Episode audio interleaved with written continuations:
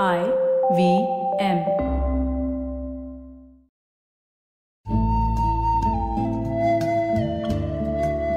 IVM के Hindi travel podcast टेढ़े मेढ़े रास्तों पर आपका स्वागत है टेढ़े मेढ़े रास्ते ही क्यों वो इसलिए कि घूमना भी तो ऐसे ही रास्तों की तरह पेचीदा और लगातार उतार चढ़ाव भरा होता है, जहाँ हर पल कुछ नया देखने और महसूस करने को मिलता रहता है।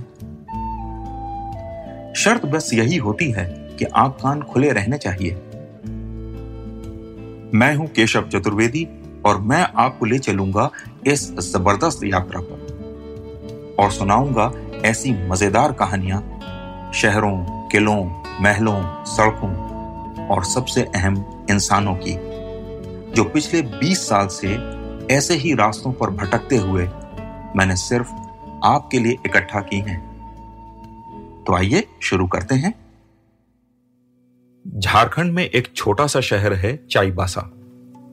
यहाँ से ओडिशा के शहर क्योंझर का रास्ता कुल 122 किलोमीटर का है और छोटा नागपुर पठार के जंगलों से होकर गुजरता है। इस इलाके में हो जनजाति रहती है। इन लोगों का जीवन खेती पर निर्भर है, लेकिन अब कुछ लोग खदानों में मजदूरों का काम भी करने लगे हैं। फिर भी आज मोबाइल फ़ोन, बिजली और शहरी सामान के आने के बावजूद, उनका जीवन कई मायनों में अपने पूर्वजों से कुछ खास अलग हो गया हो, ऐसा नहीं। है इस पूरे रास्ते में आपको छोटी नदियाँ, नाले दिखाई देते हैं और ऐसा लगता है कि आप जंगल बुक की किसी लाइन ड्राइंग के बीच से गुजर रहे हो। इन्हीं रास्तों पर मुझे गजब की खूबसूरती देखने को मिली और एक ऐसा सबक भी मिला जो मैं कभी नहीं भूल सकता। सुबह सुबह मैं चाईबासा से क्योंझर के लिए रवाना हुआ। कुछ देर बाद मुझे सड़क के किनारे मिट्टी के बने घर दिखाई देने लगे। उन घरों पर जो रंग रोगन हुआ था, वैसा मैंने कभी किसी ग्रामीण इलाके में नहीं देखा था। ज़्यादातर घरों में रंगों की तीन पट्टियाँ थीं, काली, भूरी और लाल। या लाल, नीली और भूरी, या फिर लाल, भूरी और सफ़ेद। हर पट्टी के अंत में काले रंग का बॉर्डर था। कुछ घरों पर छत के करीब जो पट्टी थी, उसमें हरे, पीले और सफ़ेद रंग से डिज़ाइन बनी हुई थी। मैं इन अनजान पेंटरों की इस ज़बरदस्त काबिलियत पर हैरान था। हमारी कार आधे से ज़्यादा रास्ता तय कर चुकी थी। जब मैंने देखा कि सड़क के किनारे थोड़ा सा उतरकर एक हाट लगी हुई थी।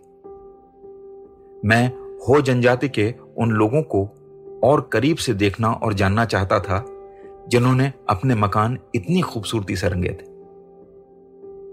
गाड़ी से उतरकर मैं उस हाट में समा गया। ज़मीन पर टाट या बोरे बिछाकर दुकानें सजाई गई थीं। इसमें स्थानीय खाने की चीज़ें थीं। मूड़ी और चिड़वा छोड़कर कई चीज़ें मेरे लिए बिल्कुल नई थीं। हाट में कुछ एक दुकानों पर साबुन की सबसे छोटी बट्टियाँ भी बिक रही थीं।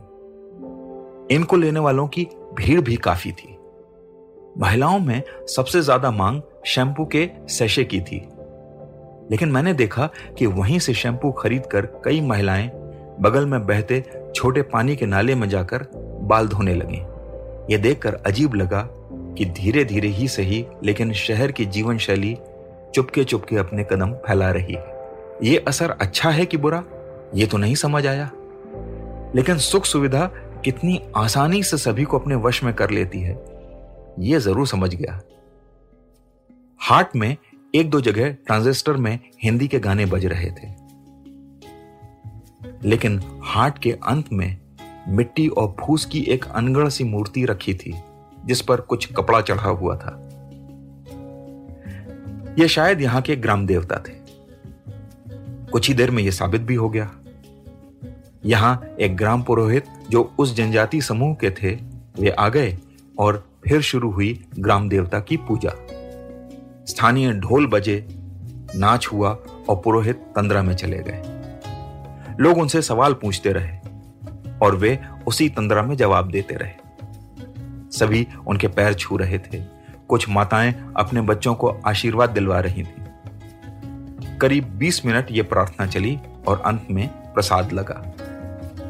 ऐसा प्रसाद जो न तो मैंने कभी देखा और न ही सुना। प्रसाद के रूप में थी बीड़ी।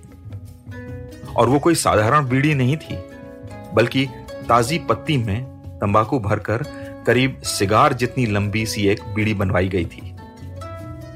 उसे पुरोहित नहीं जलाया और उसे लेकर ग्राम देवता की परिक्रमा दी। फिर उसी बीड़ी से पहला कश उन्होंने ही लिया।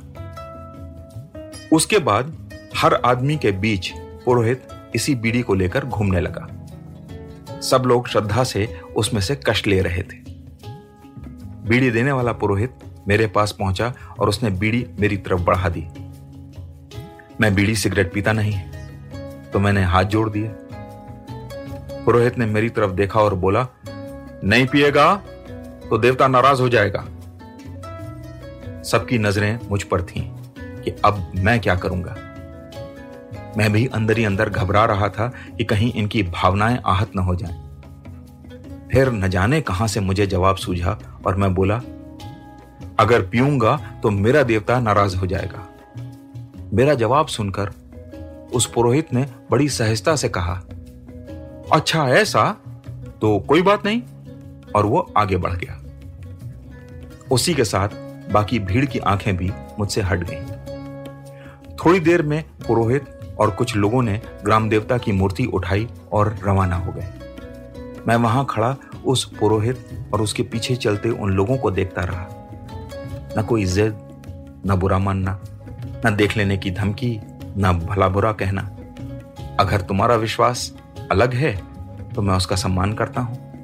और कहानी खत्म। उस दिन हो पुरोहित ने अपनी सहजता से मुझे सबको बिना शर्त स्वीकार करने का एक ऐसा सबक सिखा दिया, जिसे मैं आज तक नहीं भूल पाया। तो आज टेढ़े मेढ़े रास्तों का सफ़र इसी मील के पत्थर पर खत्म होता है।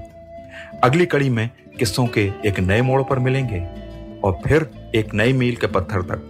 साथ चलेंगे।